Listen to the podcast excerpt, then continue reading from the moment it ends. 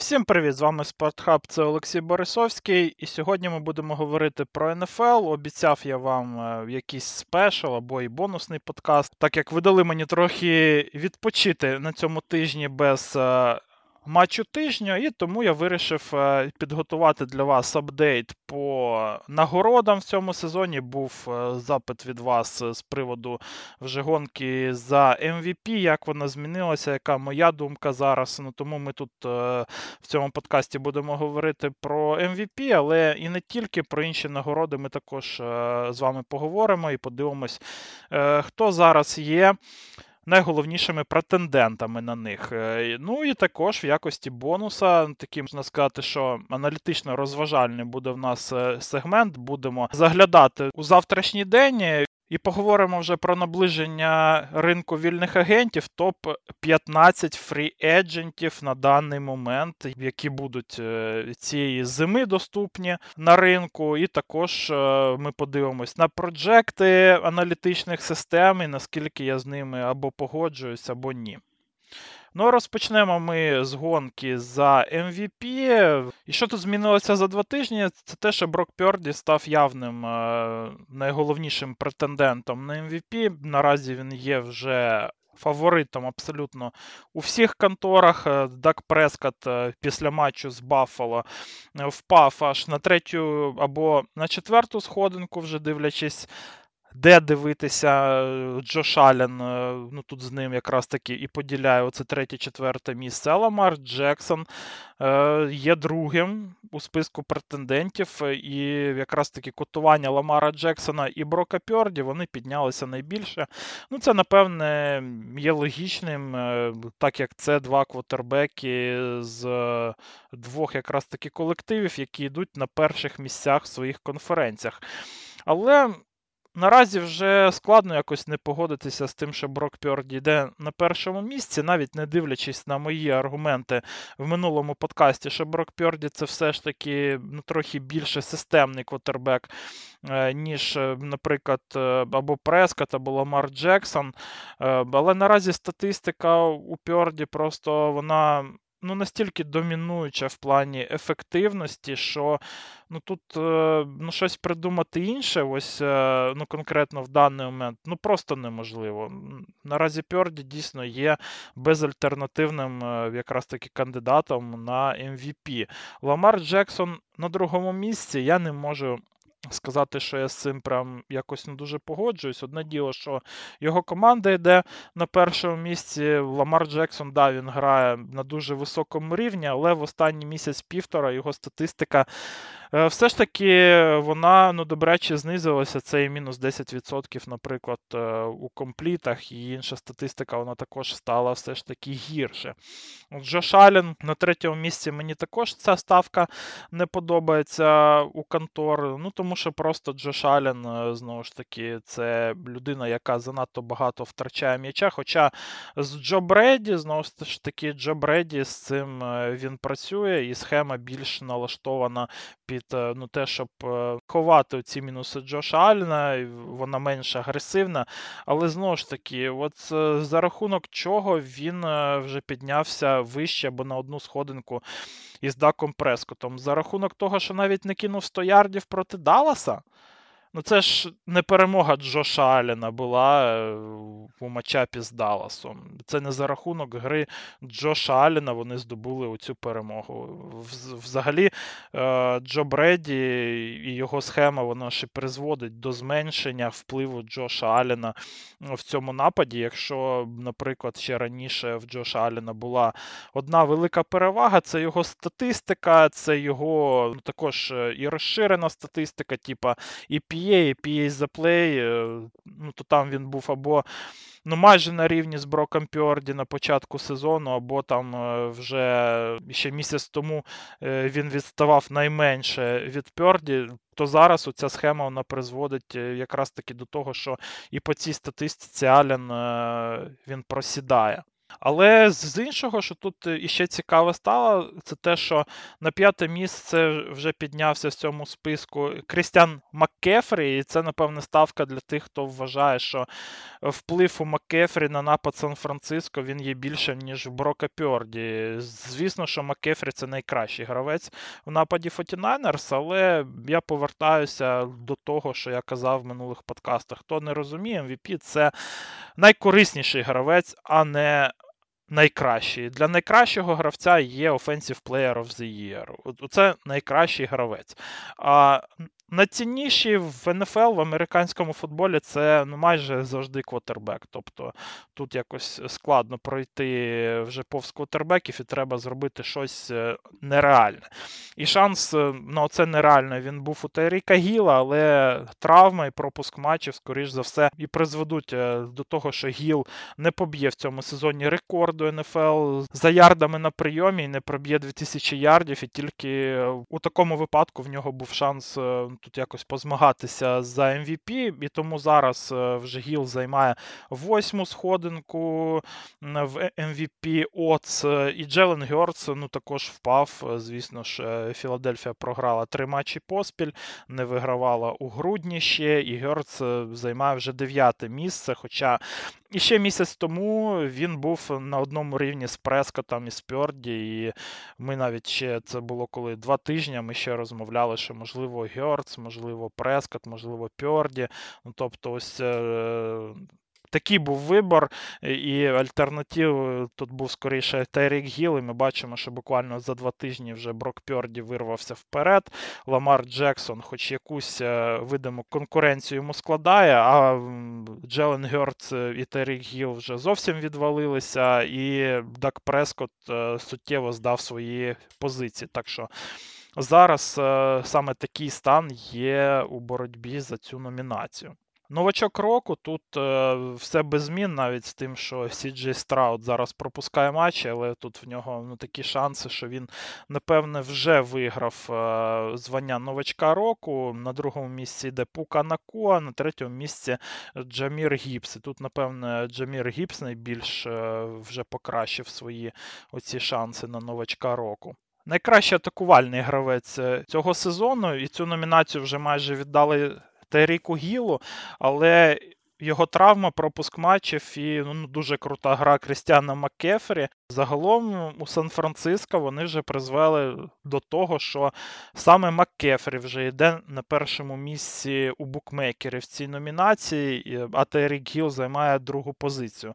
Ну, дійсно, тут, е, ну, якщо ми розглядаємо вже мою думку, то е, ну, мені здається, що ці пропущені матчі Гілом вони все ж таки мають вплив і на цю номінацію. Ну, Тому що просто загальна загальна користь е, у Маккефрі, вона також вже вища, ніж у Тайріка Гіла.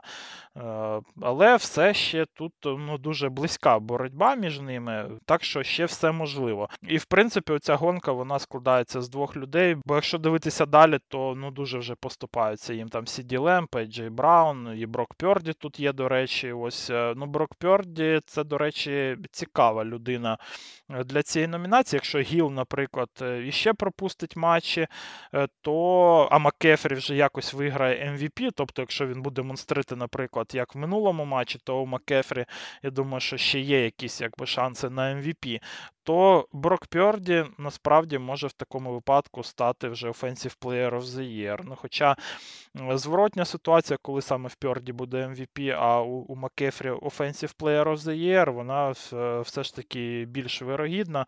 І зараз е, у букмекерів е, ці котування вони якраз і відображають це. Камбек Player of the Year віддали цю номінацію Дамару Гемліну. Я не дуже підтримую таке рішення. З інших тут є кандидатур: це Меттью Стефорд, Джо Флако, до речі, з'явився вже на третьому-четвертому місці. Вже вже він, е, так як його повернення у Клівленді, воно просто феєричне. Туа ну, трохи здав тут е, все ж таки позиція, але йде десь на одному рівні із Флако і Стефордом. Але ну, якось е, все ж таки букмекери бачать тут Дамара Хемліна просто беззаперечним фаворитом в цій номінації. Ну, Напевно, щось знають, бо я всього цього приколу з Дамаром Хемліном я взагалі не розумію, не купляю, але напевно це треба бути в Америці, щоб розуміти вже аж прям е, до кінця увесь контекст цього не знаю.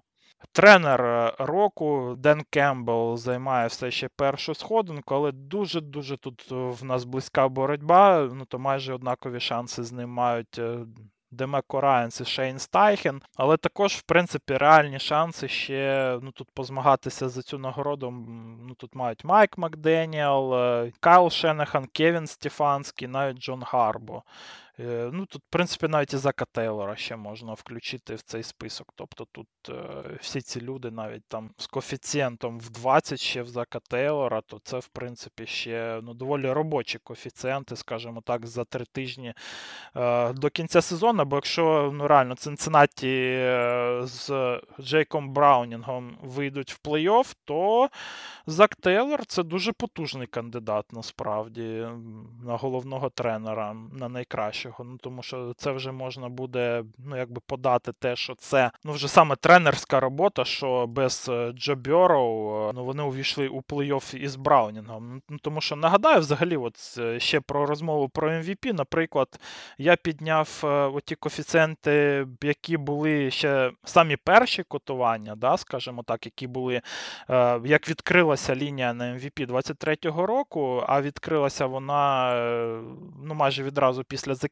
Супербоулу минулого, то тут е, якби було три гравця з однаково найвищими шансами на MVP. Це Джош Аллен, Джо Бьороу і Патрік Магомсон. Тобто Цинциннаті втратило фронтранера на MVP е, е, із пресізона, скажімо так. Е, Цинциннаті втратило одного з найкращих взагалі гравців ліги. І тим не менш, наразі вони йдуть в зоні плей-офф і, і цілком туди можуть вийти. Так що Зак Тейлор це доволі такий серйозний тіньовий кандидат. Ден Кембл е, він бере, звісно ж, гайпом, бо Детройт там виграє свій перший дивізіон е, за мільйон років. Для цього їм треба тут е, один раз Міннесоту переграти і титул дивізіона в них у кармані. Якщо вони цього вже не зможуть зробити, або там навіть 0-3 останні три матчі, то ну про що є мова? А так, в принципі, ну зараз ну, дуже класні шанси у Дітройта на те, щоб виграти. НФК Північ. Демеко Райанс е, також його робота і з нападом, і з захистом. Е, Страут, е, Андерсон і з Кейсом Кінумом так само перемагають. Це також ну, якби тренерська робота налаштувати команду, щоб вона навіть із Кейсом Кінумом якби продовжувала змагатися і перемагати. Це також дуже класно. Ну і Шейн Стайхен, Індіанаполіс так само ще бореться за плей-офф і напад Стайхена навіть без Ентоні Річардсона е, з Гарднером Міншу, який втрачає м'яча ледь не найбільше всіх в НФЛ. Е, ну, Вони ну, прям дуже класно виглядають і дуже світлі є задуми в Шейне Стайхіна. Я вже розповідав в наших подкастах про це. Мені дуже подобається його напад е, в кольці. І одночасно, якщо подивитися, ну як просто деградував напад Філадельфії в цьому сезоні, там навіть не дивлячись на те, що в них один з найгірших захистів в лізі, але ж напад в них е, ну, також виглядає не так різноманітно і не настільки стабільно і не настільки класно, як у минулому сезоні. І ось на цьому контрасті, якби Шейн Стайхен він е, виграє ще з оцього боку. В принципі, напевно, що те саме можна сказати десь. І про Демеко Райанса, тому що захист 49ers він же ж е, ну, також е, все ж таки здав, особливо на початку сезону. Але якось там це не так все ж таки кидається в очі. І загальний стан захисту у Сан-Франциско все ж таки непоганий. Нема такої різниці якоїсь, як е, у Філадельфії з Стайхеном і без нього. Майк Макденіел тут нічого пояснювати не треба, але буде дуже залежати від того, як Майамі закінчить цю регулярку. Якщо Майамі якимось е, чином, наприклад, зможуть бути на першому місці в АФК і взяти bye week, то Макденіел має бути тут е, одним з головних претендентів. Е, наразі він іде на четвертому місці, тобто ось букмекери зараз бачать саме топ-3 явне. Це Кембл Райанс і Стайхен, там 3,7 і по 4 там в обох у Райанса і Стайхена. То у Макденіела це вже 7 і 9 і 5 у Кайла Шенахана. Тобто Шенахан тут е, ну, теж можна сказати, що один з основних якби, кандидатів. От е, тренер року це завжди одна з е, найскладніших номінацій, на мій погляд. Ну тому що гравці там все ясно.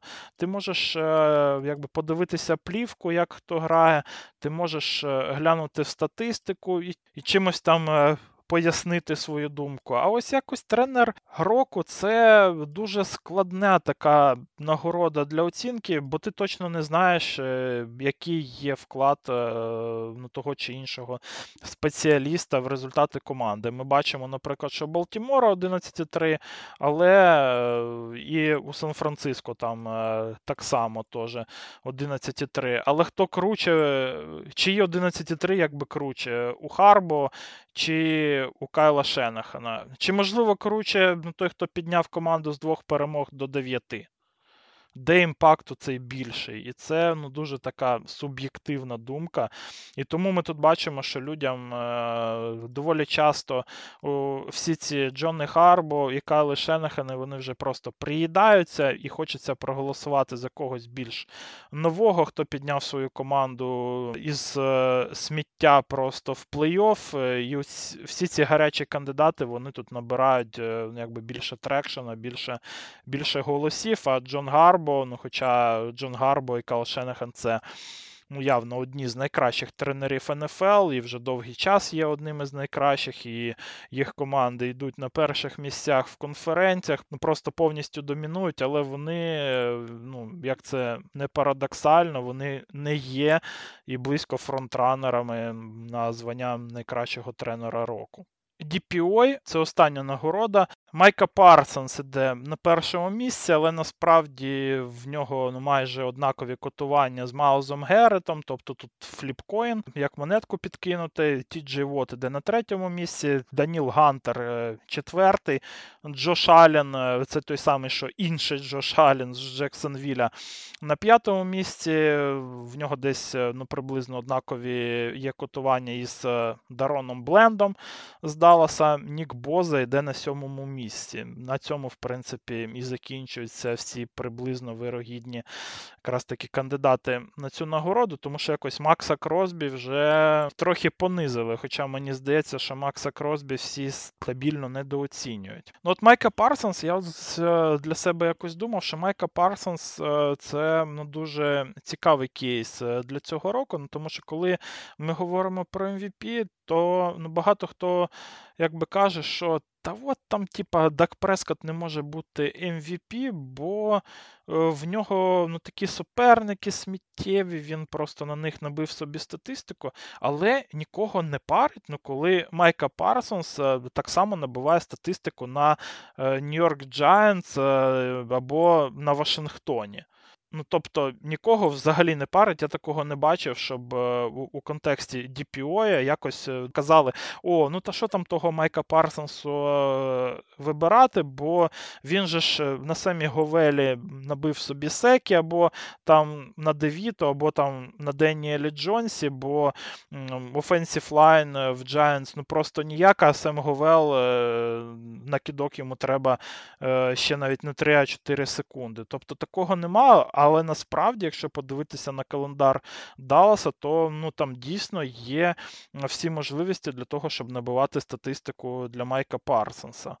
Тому тут е, Маус Герет, якщо так подивитися і подумати, то можливо є навіть е, і кращим, і кориснішим гравцем у цьому сезоні, ніж Парсонс, але е, ось ця медійна складова, вона може зробити Майка Парсонса DPO. Тут, е, як завжди, в Америці дуже важлива історія, яку створюють ЗМІ навколо гравця. І Насправді, кого хочеш, можна обісрати. Ось е, як дуже хочуть обісрати Дака Прескота, його просто кожен сезон хочуть обісрати чогось. Е, в минулі сезони не був там франчайз квотербеком, бо в нього було багато перехоплень в минулому сезоні. В цьому сезоні він не MVP, ну бо він набив собі статистику. А Майка Парсонс нормально, тобто він е, для ЗМІ якось нормальний кандидат. Так що подивимося, але тут, е, в принципі, реальні якісь іще шанси на DPO, я, окрім них, зберігає лише Вот. Але Вот, мені здається, вже е, втрачає свій лоск, ну тому що просто Пітсбург втрачає шанси на плей-офф, і якщо е, ну, його навіть в плей-офф не буде, то DPO йому, на мій погляд, ніхто не дасть. Просто і до Пітсбурга зараз нема такої уваги. Ну, якби, Чесно кажучи, я розумію людей, які не хочуть дивитися Пітсбург, е, не дивлячись на те, що там є навіть е, і TG Watt. Е, але їх просто неприємно дивитися як ну, типа, команду, і це, я думаю, що впливає на котування самого TG, ну, як завжди в Америці, так є. Переходимо к нашим 15 найкращим вільним агентам цього офсізону. Приблизно на 10% зростає в нас е, в кожному сезоні salary cap. Е, наразі ще нема якихось 100% е, якби точних оцінок від самої ліги. Ліга, от що цікаво, зазвичай вона вже дає якби командам свій прогноз на salary cap на наступний сезон на початку грудня. В цьому сезоні вони сказали, що вони оці оцінки вони притримують до е, вже початку січня, тобто вже до кінця регулярки. І тільки після кінця регулярки вони скажуть, ну, яка приблизно буде оця сума. Але Ну, зараз оцінюють, що salary cap е, виросте десь на 15-16 мільйонів доларів, 225 е, майже мільйонів доларів. Це в цьому сезоні 240. Зараз є такі оцінки, ну, що буде salary cap на наступний сезон. Мені здається, що буде більше насправді, бо ну реально НФЛ б'є всі рекорди по перегляду матчів. В цьому сезоні ну також абсолютно не, не зрозуміло, хто в нас буде переможцем Суперболу. Я думаю, що плей-офф буде прям е, ну, дуже цікавим, і ми побачимо, що рейтинги і і продажі так само в лігі вони будуть е, ну, тільки більшими. Так що я насправді не здивуюся, якщо навіть ми якісь рекордні показники зростання селерикепа побачимо, він буде в 245, може навіть і під 250. Е, ну але зараз це така просто інформація цікава, на мій погляд, стосовно того, як в цьому сезоні діє НФЛ, на які ну, приблизно нам треба орієнтуватися суми при оцінці ну, також контрактів. Тому що, як не крути, але ну, кількість е, ну, також і гравців у ростерах вона є незмінною, і чим вище є salary cap, тим вища буде зарплата у кожного з гравців. Тобто все рівно якийсь відсоток від е, загального salary cap на кожного з гравців буде йти. І найкращий фріеджент в цьому в сезоні, мені здається, що це буде квотербек Міннесоти Кірк Казінс. Він е, зараз е, ще відновлюється після розриву Агіла. Це травма дуже серйозно. Да, Йому буде 35 років, але квотербек е, калібра Казінса, який в цьому сезоні міг би претендувати навіть на MVP за своєю статистикою, він е, ну, дуже нечасто насправді виходить на ринок вільних агентів. І, наприклад, йому в цьому сезоні PFF е, дає рейтинг з чистого конверту в 91,1 бал. Це в них там 100-бальна шкала. На перших і других даунах 89,1 і на дробеках 93. Це елітні показники. все. Е, і ми тут будемо також е, брати estimation, або там, наприклад, е, projection від PFF, і якщо він є, то і від спотрака, тобто на наступний контракт цих гравців всіх. І от що цікаво, то PFF порівнює тут у нас Кірка Казінса з Філіпом Ріверсом, коли він виходив на ринок вільних агентів, і проджект від PFF у нас на 2 роки і на 60 мільйонів доларів. Тобто це 30 мільйонів на рік, і всього 37,5 з них е, для Казінса будуть гарантованими з задумкою PFF. Е, у Спотрака цей проджекшн він е, набагато більший, тобто вони ставлять йому середню зарплатню в 39 і 6 мільйонів доларів, тобто майже на 10 мільйонів доларів е, вище. І йому малюють також і контракт на 3 роки і на 120 мільйонів доларів, або на 4 роки і на 155,6 мільйонів доларів, е, тобто з середньою зарплатнею в трошки менше, ніж 39 мільйонів доларів. Що цікаво, спотрак на мій погляд, набагато більший до реальних цифр. Ну тому що ну, якась така думка, що, наприклад, е, Казінс е, підпише контракт е, калібра Джина Сміта після єдиного гарного сезону в кар'єрі. Це, на мій погляд, ну, дуже наївна думка від ПФФ. Е, Мені подобається більше порівняння в Казінса з контрактами, наприклад, в Меттю Стефорда, в, в якого е, є контракт на 4 роки і на 160 мільйонів доларів. Навіть е, Дерек Кар минулого сезону отримав контракт е, на 150 мільйонів доларів на 4 сезони. Дака Прескота такий самий контракт, як і в Меттю Стефорда 160 на 4. І навіть Аарон Роджерс 39 років він е, підписав контракт на 112,5 мільйони доларів на 3 роки. От мені найбільше тут, е, напевно, що подобається порівняння з Стефордом, бо приблизно однаковий вік в них. Е, Стефорду було 34 роки, Казінсу 35 буде. І ну, це квотербеки десь приблизного рівня гри одного, скажімо так. Мені здається, що Казінс до своєї травми він був все ж таки вище за рівнем гри, але оця травма вона десь е, зарівнює їх проджекшени. Тому я не здивуюся, якщо Кірк е, підпише контракт з Міннесотою чи не з Міннесотою. Це зараз не так важливо насправді для цього подкасту нашого. Я тут не роблю свої прогнози з приводу того, де саме опиниться гравець. Але десь я думаю, що орієнтуватися в зарплатні вже Кірка Казінса треба на такі суми у 40 мільйонів доларів на рік. І тим паче я не зря е, сказав про те, як має вирости селері кеп в НФЛ. Тобто ці 160 мільйонів доларів вони будуть зовсім не такими, як навіть Меттю Стефорда кілька років тому. Ну, і також, напевно, тут е, найбільшою складовою буде саме, якщо ми говоримо про Казінса, це скільки гарантій буде, бо Казінс він звик е, грати на контракті, який або повністю гарантований, або майже повністю гарантований. І це для нього така якби принципіальна штука. І він, е, ну, можна сказати, що трохи і шантажував Міннесоту всі ці роки і вибивав собі от такі контракти. Зараз такого, напевно, що не буде. І скільки з е, цієї суми в 120 на 3 або в 160 на 4 буде реально гарантованими, оце питання. Я скоріше очікую, що буде десь 2-2,5 роки в нього повністю гарантованими. А останні півтора-один рік вони будуть вже не гарантовані або ну, дуже так легко гарантованими.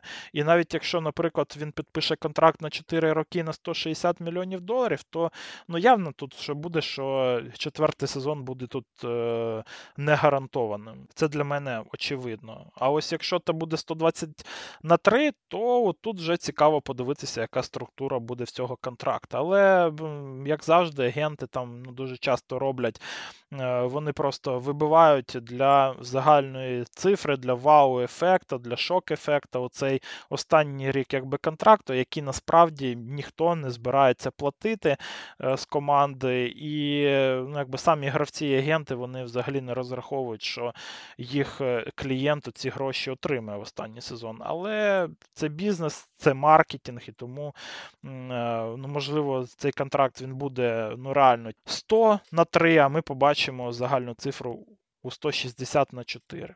Другий фрієджент, на мій погляд, це Кріс Джонс, Defensive Lineman Канзаса. І Джонс це насправді дуже цікавий гравець. Можна сказати, що один з унікальних в НФЛ гравців, так як не можна сказати, що Джонс це просто D-лайнмен. Джонс е, це гравець, який може бути всюди в Defensive Line. Тобто він може е, і еджом бути, він може бути е, і пасрашером з внутрішньої позиції в ділайні, він однаково ефективний і там, і там. І це ну, дуже круто для захисту. Це додає універсальності захисту, це додає також і варіативності для якихось схем вже у pass rush-і для defensive координаторів, і він прям ну, дуже продуктивний в своїй ролі. Це, напевне, зараз найкращий pass rusher ліги е, з цієї позиції. Що тут е, цікаво, це те, що ну, коли Канзас е, в цей offseason е, домовлялися про реструктуризацію, вони не відмовилися від прав на franchise tag на нього. Франчайз тех буде в більш ніж 33 мільйони доларів, тобто вони його можуть не випустити взагалі на вільний ринок. Але я думаю, що їм все рівно з їх платіжкою їм треба буде якось вже домовлятися з Джонсом, бо також і отримати собі який б е, ну, відразу на 33,5 мільйони доларів. Для них е, це також, напевно, що забагато. Крісу Джонсу зараз 29 років, тобто, в принципі, це ще нормальний вік для того, щоб з ним ще підписати контракт е, на 3-4 роки. Знову ж таки, та сама ситуація, як. І у Кірка Казінса, наприклад, і у всіх таких контрактів, от, ну, якщо ви бачите, що, наприклад, там сума 120 на 4 контракт, там ну, майже на 100% є вирогідність ну, того, що оцей четвертий рік він буде просто не гарантований, і насправді це буде ну, контракт на 3 роки. І, в принципі, 29-31 рік це ще прайм для пасрашера. І пасрашер це та позиція, де гравці, в принципі, нормально доживають свій вік в НФЛ, вони не так швидко здають. І це дуже приємні гравці, насправді, для того, щоб давати їм екстеншени, особливо якщо це суперзірка. Е, і PFF тут бачить в нас е, такий проджекшн, як 120 на 4, і також 80 мільйонів гарантії.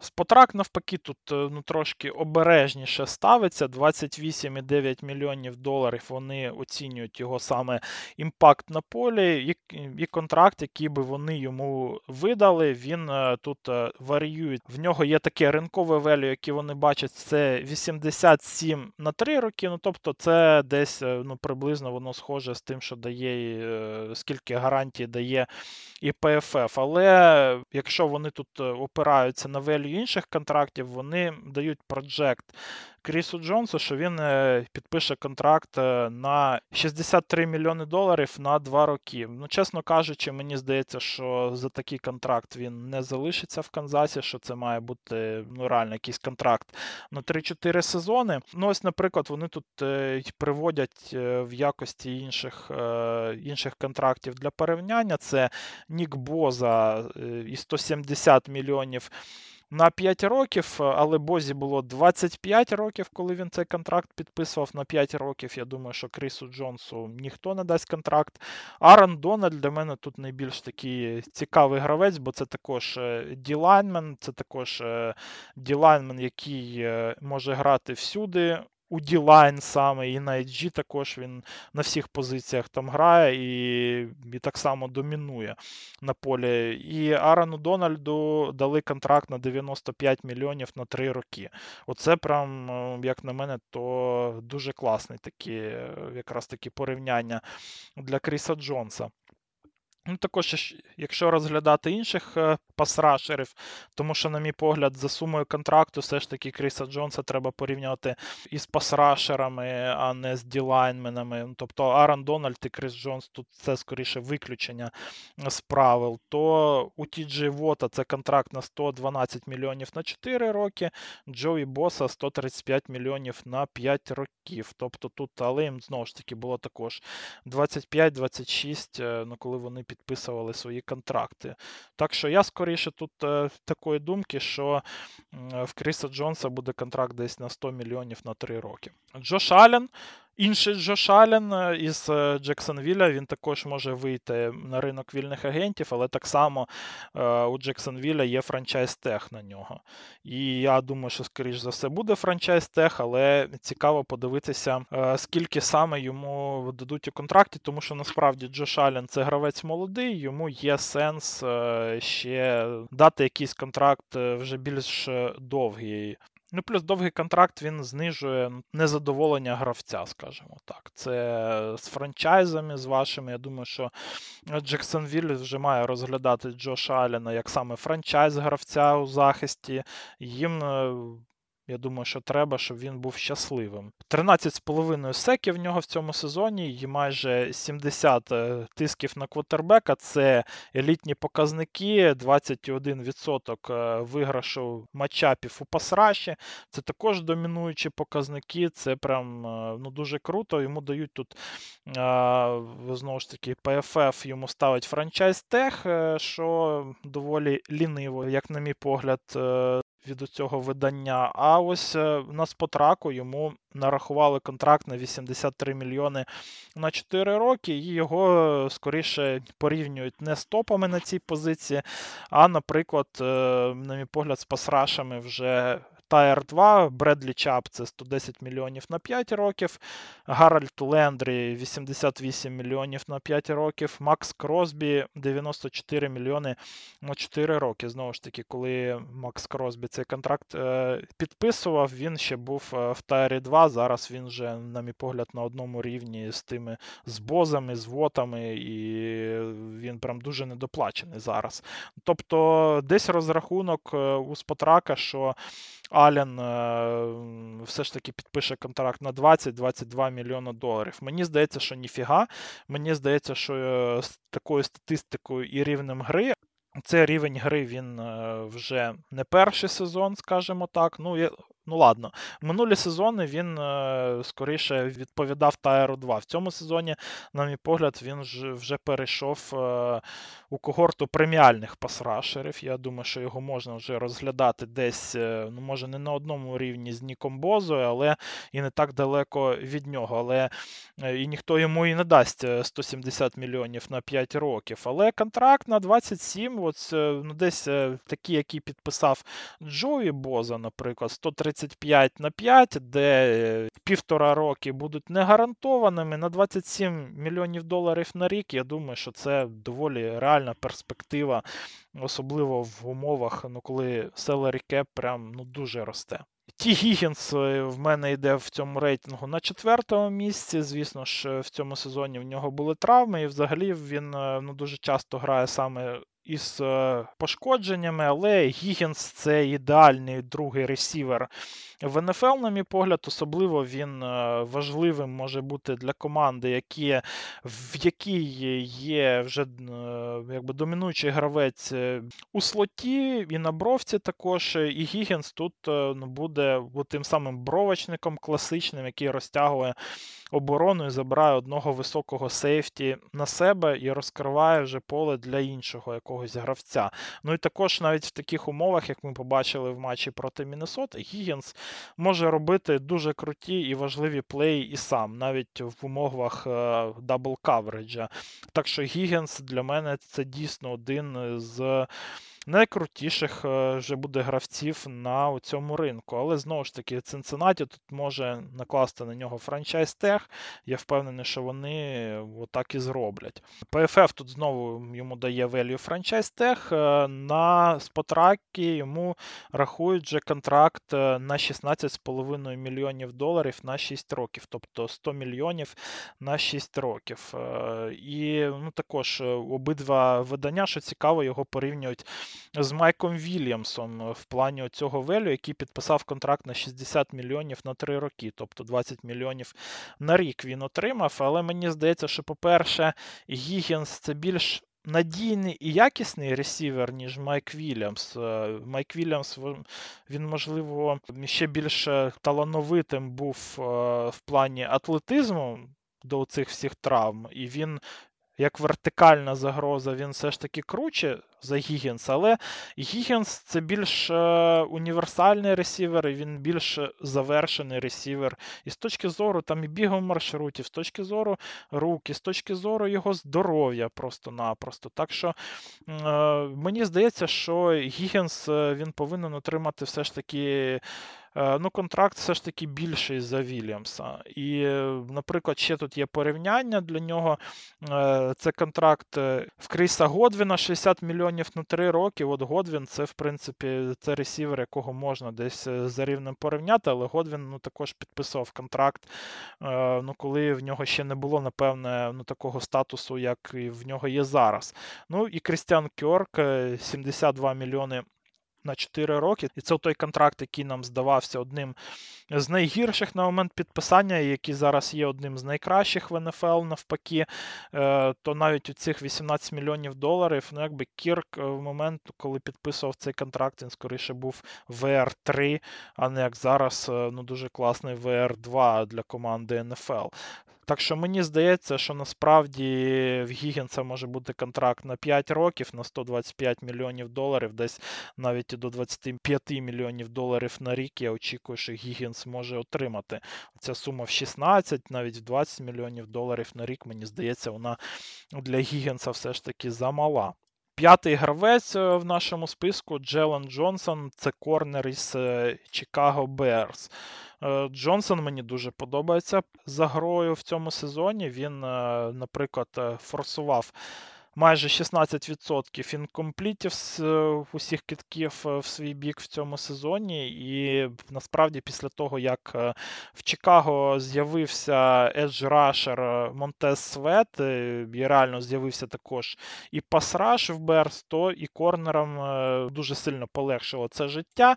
І Джелен Джонсон заграв ну, зовсім іншими барвами в цьому сезоні. І оцей прихід Монтеза Света він просто дозволив Джонсону ще більше ризикувати. Якщо е, ну, до цього, коли в команди нема пастраша, ну то в корнера нема такої змоги діяти вільно на полі. Він повинен ну, просто накривати свого ресівера і думати про те, як у кращому випадку збити пас.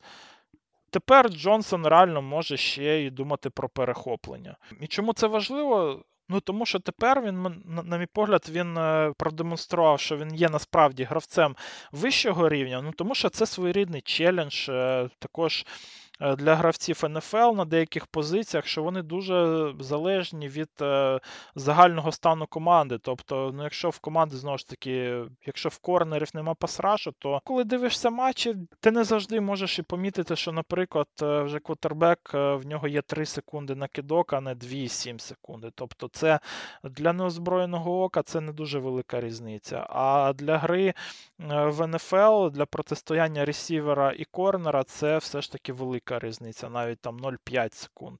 Це дуже велика різниця. І це може бути різницею між. Е, одним якимось, е, ну, наприклад, ще і додатковим move-ом в receiver-а, завдяки якому він же створить separation.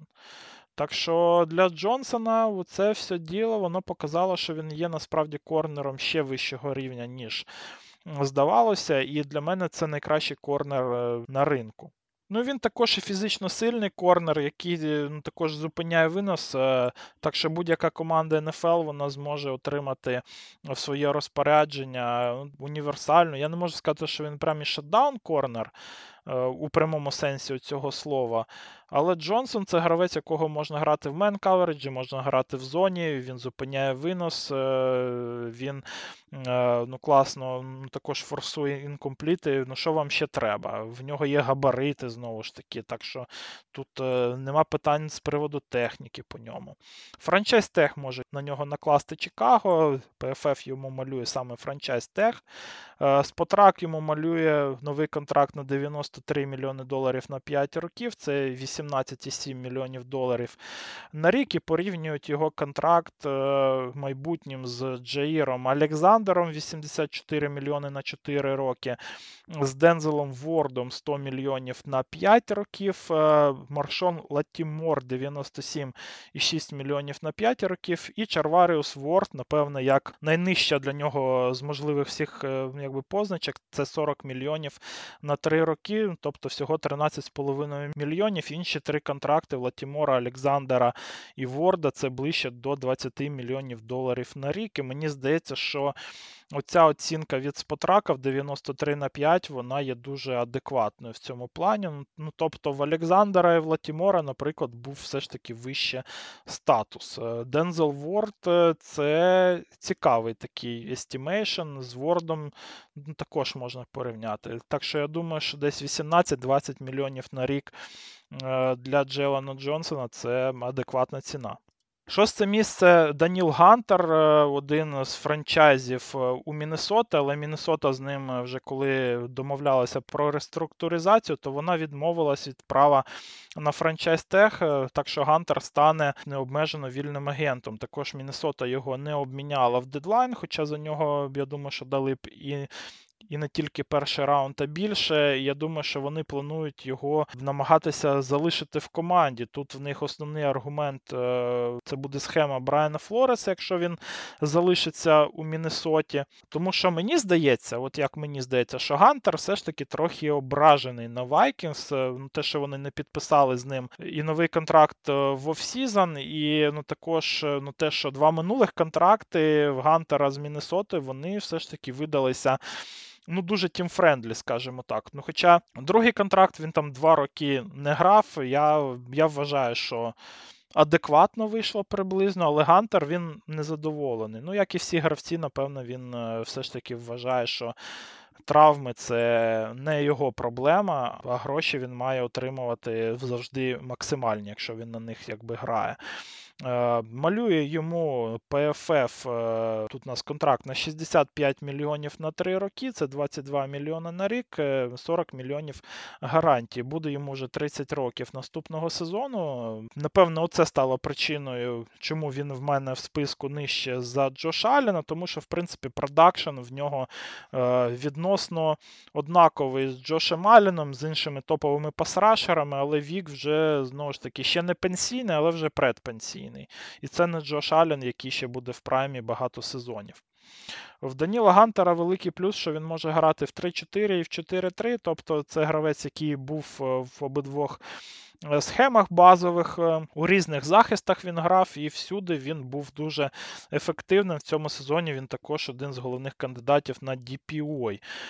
Так що, на мій погляд, він має отримувати все ж таки набагато більшу зарплату, ніж оці 22 мільйони доларів, які йому малює ПФФ. Я думаю, що це буде контракт десь 90 е, на 3, тобто ближче до 30 мільйонів доларів. Е, ну Просто тому, що Гантер вже відкрито каже, що його задовбало підписувати team-friendly контракти. Він хоче вже заробити і заробити прям дуже багато. Це його, скоріш за все, останній великий контракт.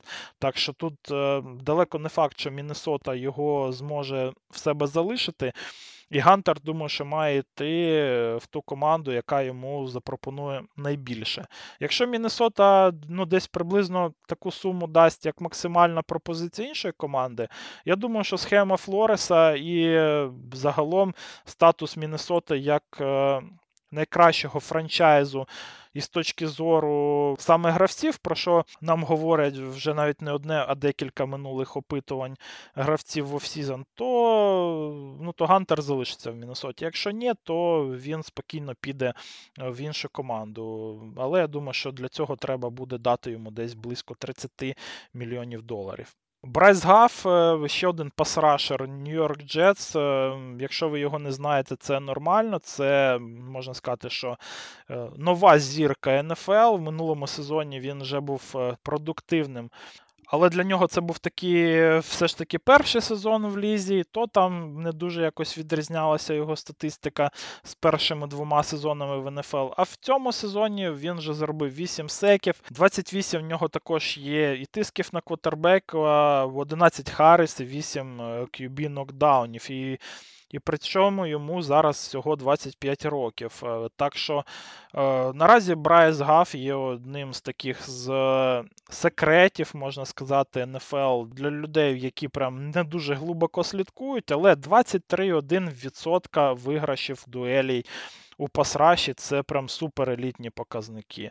З мінусів Гафа це, напевно, що гра вже проти виносу, він слабенький у run stopping, так що е, це обмежує його суму, яку він отримає на ринку free agency, як і в принципі ну, те, що він грає в схемі якби Роберта Салеха. Ну, яка дуже гарна для pass rusher ів, прямо скажемо. Плюс Гаф він грає в дуже талановиті D-line и, і уваги з боку блокерів на нього не так багато. Він в основному грає один на один. Е, і це також, напевне, якщо він вже в іншу команду піде, то там будуть вже вимоги, напевне, грати проти double team ів. І ще нема такого елементу, як, наприклад, в Гантера, в Аллена, е, в Кріса Джонса, що вони можуть проти double team ів домінувати. Гаф ще не перевірений. Е, із е, такої точки зору, але upside є upside, upside тут е, абсолютно елітного pass rusher а. І це також вже вартує ну, дуже великої суми грошей. Ну, також Гаф, що обмежує його суму, на мій погляд, на ринку вільних агентів, це те, що, напевне, на явно виносних даунах його не будуть випускати. PFF дає тут свій estimation, це контракт на 40 мільйонів на 3 роки, 13,5 мільйонів на рік приблизно. У Спотрака ця сума вона набагато менша. Вони йому малюють контракт в 24,5 мільйони на 3 роки. Це 8 мільйонів доларів, і ми бачимо різницю, як у Гантера, у Аліна 22, в Кріса Джонса 28, тут всього 8. Але, на мій погляд, зараз все ж таки ну, якби такі пасрашери ще в такому віці вони е, ну, вони будуть коштувати значно дорожче. В Карла Лоусона, наприклад, е, ну, є таке порівняння саме із за статистикою. Е, він йому відповідає. Ну, то Карл Лоусон підписав свій час на 45 мільйонів доларів контракт на 3 роки. Так що я думаю, що ось е, десь е, сума в 15 мільйонів доларів на рік. Це буде адекватно. Я тут ближче до оцінки ПФФ Все ж таки, але я думаю, що і вони навіть його недооцінюють. Зараз на пасрашерів є ну, дуже великий спрос. Брайан Бьорнс в мене йде далі за списком, і насправді е, я не бачу причин, е, ну, чому його не поміняти з Гафом. Е, я поставив все ж таки вище Гафа, тому що в цьому сезоні Гаф грає на вищому рівні, ніж Брайан Бернс. В Бернса цей сезон він не вдалий, але Бернс однозначно, напевно, що має бути в топ-10 free agent ів, ну тому що це, це pass rusher, який вже доволі давно е, в НФЛ грає на високому рівні, він грає проти double team ів. Е, в цьому сезоні, знову ж таки, в нього більше е, вже ну, такі типу, посередні результати, як у Пасрашера, 11,2% виграних дуелей. У Пасраші це знову ж таки це посередні показники. І я не можу сказати, що Брайан Бернс це якийсь класний ранстопер. Тобто він е, скоріше слабше за середній рівень е, у цьому компоненті. Тобто, з приводу Брайана Бернса, його вже за статусом його вже не всадиш на банку, як Гафа, наприклад. Е, але чи він буде продуктивнішим із-за цього, я не впевнений. Для мене Брайан Бернс це скоріше гравець на два дауна, а не на три. Тобто це гравець на явні пасові дауни, і це гравець на незрозумілі дауни, тобто там, де може гратися і виноси пас. А на виносні, наявно виносні дауни, я б його не ставив. Є право на франчайз Теху Кароліни, я впевнений, що вони його використають, ну тому що інакше вони б мали його міняти в один з останніх років, коли давали, особливо минулого року за Бьорнса, за нього були пропозиції в перший і третій раунди, наприклад, а вони його не захотіли міняти.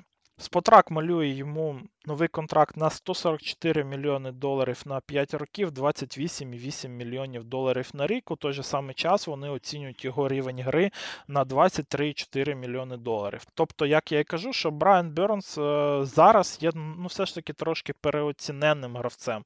Хоча, знову ж таки, ця Кароліна, наскільки сама оця лузерська вже ментальність в цій команді, яка вже, на мій погляд, вона вже там і потроху вже приживається, наскільки вона вже впливає на мотивацію Бьорнса в цьому сезоні, на його статистику. Оце все питання, і, можливо, в іншій команді, в інших умовах він би розкрився і ще більше, але оцінюють його саме як елітного пасрашера і ставлять йому ось е, такі контракти. Тобто тут е, за контрактами порівняння з братами Бозами, з е, Тіджі Вотом, з Майлзом Геретом. Тут з нового, то що Майлз Герет 125 мільйонів на 5 років. І я думаю, що в Брайана Бернса новий контракт буде схожий на Джоуі Босу. 135 на 5 десь так, але я не впевнений, що Бернс йому відповідає.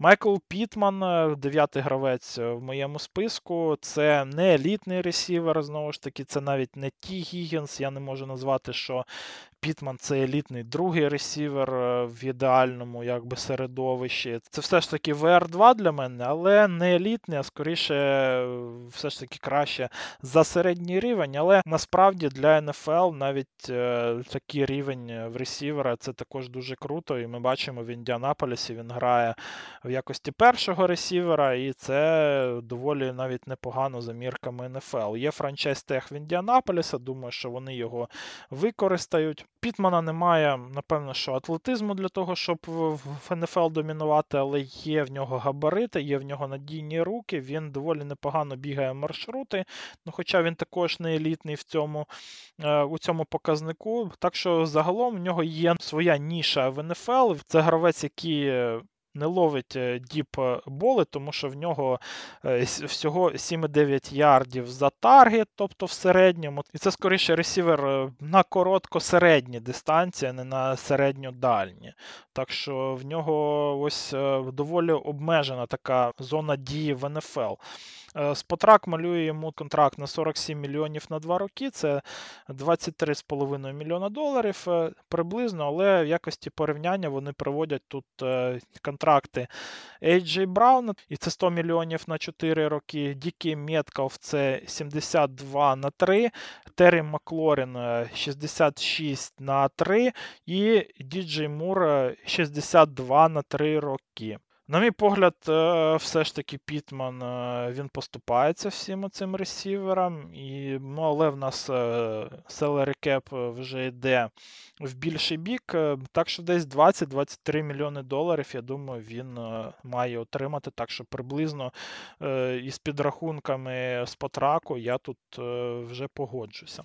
Майк Еванс, е, легендарний ресівер, це HOF ресівер, я впевнений. В нього ще один сезон е, на тисячу ярдів, вже десятий поспіль. Всі сезони в кар'єрі в нього більше тисячі ярдів. Самий стабільний, напевне, ресівер НФЛ.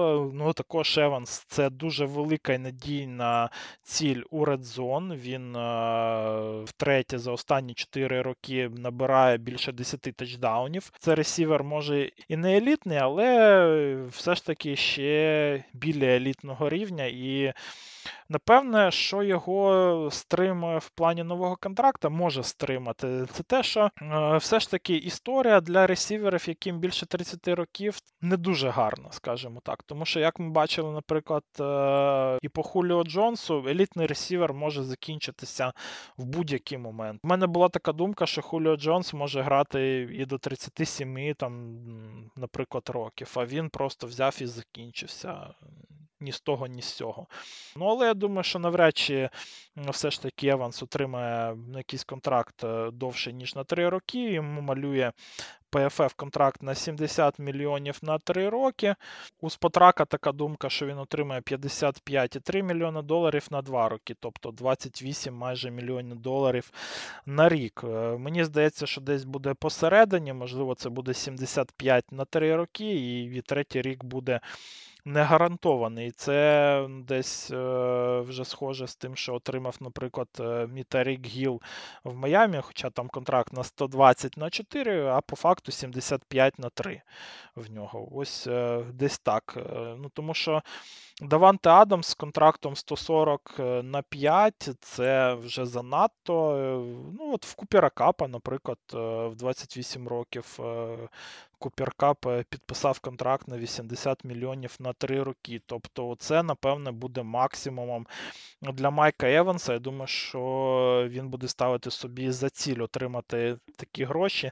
Але Евансу все ж таки 30, а не 28. І отримати. Це така магічна цифра е, для ген-менеджерів е, і для гравців, вже після якої отримати довгострокові контракти на великі гроші ну вже майже нереально. Тому я думаю, що або це буде 75 на 3, або 60 на 2, десь так. Тайрон Сміт, е, текл Далласа для мене 11-й найкращий фріеджент на ринку. Знову ж таки, коли у Сміта вся справа в здоров'ї. Коли він на полі, це один з найкращих лівих теклів НФЛ. Коли ні, то ну, вже звиняйте. Тобто, а на полі він е, не так часто був за останні роки. Так що йому малюють ПФФ контракт в 10 мільйонів на один рік. Е, я думаю, що він може все ж таки отримати трошки більше, так як в цьому році він грає прям дуже класно. Це буде або контракт на 20 на 2, або контракт е, в 15 на 1. Е, ну, десь так. 12-й free agent Крістіан Вілкінс, Defensive Line Майамі. Один з елітних саме Defensive linemen ів. Тобто це вже не pass rusher, типу Аарона Дональда або е, або Кріса Джонса. Це саме Defensive Lineman, але який також і класно грає на pass rush і, як для його ролі, як для його габаритів. Але найкращою стороною Крістіана Вілкінса є гра проти виносу. Він елітний run stopper. Тобто в нього, наприклад, е, rate е, зупинки run ів це 10,3, це елітні показники. Franchise tag є на нього в Майамі. Я думаю, що вони його накладуть. Е, Spotrac йому малює 19,4 мільйони доларів на рік е, саме за рівнем гри, але defensive lineman ів традиційно, які не є елітними pass rusher ами, їх е, ну, трохи лоу-болять. Це ж такі команди, тому доволі логічно, як на мене, для нього малюють же контракт у 53 мільйони на 3 роки. Я думаю, що насправді він може отримати контракт на 4 роки. І, наприклад, тут є порівняння з Декстером Лоуренсом, контракт 87,5 на 4 роки. Це забагато. Джонатан Аллен е, і 72 мільйони на 4 роки. Долівер е, це в нас майже 70 мільйонів на 4 роки. Оці мені вже більше подобаються. Я думаю, що він е, ну, десь так і має отримати 70-72 мільйони на 4 роки, так як отримали Джонатан Аллен, Недолівер і Грейді Джерет, наприклад. І всі ці гравці вони підписували ці контракти в такий самий вік, як зараз в Крістіана Вілкінса 25-26 років. Джастін Мадубуйке, наступний фріеджент, також дефенсів лайнмен з Балтімора, е, один з найкращих ну можна сказати, що і пасрашери з цієї позиції в цьому сезоні. Хоча, знову ж таки, на мій погляд, Мадубуйки він е, ну, дуже виграє за рахунок е, саме і схеми Балтімора, як вони взагалі грають, тобто і таланту, 12 секів в нього є в цьому сезоні, але, наприклад, за три інших е, якби, роки в кар'єрі він сумарно набрав лише 8,5 секів. 15 QB нокдаунів в нього також є, але всього 3 Харріс, 31 також є тиск на кутербека, це також елітні показники. Мадубуйки в цьому сезоні реально став. Домінуючим дефенсів лайменом, але я не впевнений, як із всіми лайменами Балтімора, що він буде таким самим крутим в іншій команді. ПФФ е, дає йому проєкт в 92 мільйони на 4 роки, 23 мільйони на рік йому приблизно ставлять. Е, Спотрак оцінює його як е, якраз таки гравця на 18,4 мільйони на рік, ну тобто приблизно так само, як і Вілкінса, і прогнозують йому приблизно такий самий контракт 57 мільйонів на 3 роки. Ну, також із порівнянь тут є контракти Квінена Вільямса 96 мільйонів на 4 роки, Дарона Пейна 90 мільйонів на 4 роки, Ед Олівер, знову ж таки, 70 мільйонів на 4 роки. І Діджей Рідер 53 мільйони на 4 роки. Е, Мені здається, як це дуже часто буває з такими гравцями Балтімора, що Балтімор його відпустить. І що інша команда йому просто переплатить настільки, що Балтімор не захоче в цьому приймати участь, їм легше взяти ну, когось іншого. Наприклад, як вони зробили з Майклом Пірсом, вони взяли ну, собі взяли і повернули у того дефенсів лаймена, якому до цього переплатила Міннесота. Вони його собі повернули по дискаунту, і він них е, якби грає так само, як і грав і до цього, але набагато краще, ніж грав в Міннесоті. Тобто Міннесота, я думаю, що Майклом Пірсом не була задоволена. І те саме буде з Мадубуйки, і хтось йому таки вляпається в нього і дасть цей саме контракт, е, ну, типу як у Дарона Пейна в 90 мільйонів на 4. 4 роки. Тобто я тут, е, напевно, що погоджуюся з, з оцінкою саме ПФФ, які йому дають е, таку суму доволі велику. більшу, ніж у Спотрака. Але чи це буде гарний контракт? Я думаю, ні. Я думаю, що це буде один із найгірших контрактів в НФЛ. Діджей Рідер, ще один дефенсив лаймен Цинциннаті, зірка цієї лінії. Наразі він отримав травму, так що цікаво, як е, ще це вплине на оцінку його якраз таки перспектив на фрі едженсі. 45 мільйонів на 3 роки дає йому ПФФ е, від е, Спотрака. Це оцінка у 16 мільйонів на рік або контракт у 30 на 2. Ну, Рідер в наступному сезоні все ж таки буде 30 років, тому тут я думаю, що як для Defensive Lineman це буде контракт на 3 роки, а ось яка сума, це вже буде цікавіше. Мені тут подобається е, таке порівняння з Грейді Джеретом. Е, це приблизно одного типажу два лайнмени. І Грейді Джерету також було 29 років, коли він підписував свій контракт е, на 50 мільйонів доларів на 3 роки. Я думаю, що це дуже класне порівняння для Ді Джея Рідера. Ну і на 15-го гравця на заключного в нашому подкасті насправді було дуже багато претендентів, але я зупинюся на Джоші Джейкобсі, на running back у з Лас-Вегаса, один з найкращих runner ів ліги. 0,21 в нього missed е, tackle ів е, форсованих. За одну спробу виносу 2,98 ярдів вже після першого контакту. Він також е, ну, дуже класно грає на пас-блоці, він може ловити м'яча, в нього 1,2 2 ярди за один е, маршрут. Е, ну, Хоча це не є його візитівкою, він приходив в Лас-Вегас як е, скоріше гравець, який не дуже гарно ловить м'яч, але він з роками він в цьому компоненті дуже спрогресував. Також Джейкобсу буде лише 26 років в наступному сезоні, так що він ну, ще не є як пенсіонером. Ну, Тут насправді можна, напевно, і Барклі можна було б тут поставити.